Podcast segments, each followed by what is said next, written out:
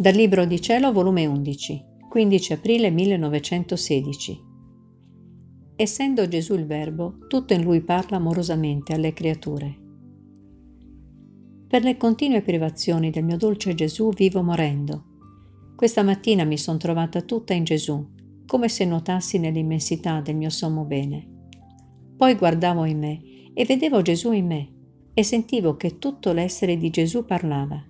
I piedi, le mani, il cuore, la bocca, insomma tutto erano voci. Non solo, ma la meraviglia era che queste voci si facevano immense, si moltiplicavano per ciascuna creatura. I piedi di Gesù parlavano ai piedi e a ciascun passo di creatura, le mani alle opere, gli occhi agli sguardi, i pensieri a ciascun pensiero. Che armonie tra creatore e creature, che incantevole vista, che amore.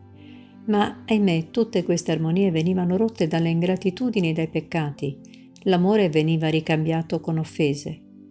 E Gesù, tutto afflitto, mi ha detto, Figlia mia, io sono il Verbo, cioè parola, ed è tanto l'amore verso la creatura, che mi moltiplico in tante voci per quanti atti, pensieri, affetti, desideri fa ciascuna creatura, per ricevere da loro il contraccambio di quegli atti fatti per amor mio.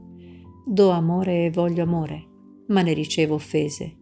Do vita e se potessero mi darebbero morte, ma con tutto ciò io continuo il mio ufficio amoroso.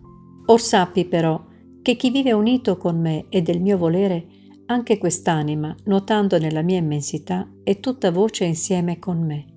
Sicché se cammina, i suoi piedi parlano appresso al peccatore, i suoi pensieri sono voci nelle menti, e così di tutto il resto e da queste sole anime io trovo come un compenso nell'opera della creazione.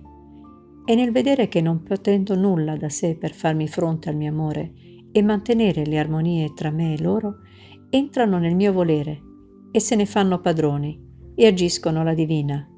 Il mio amore trova lo sfogo e le amo più che tutte le altre creature.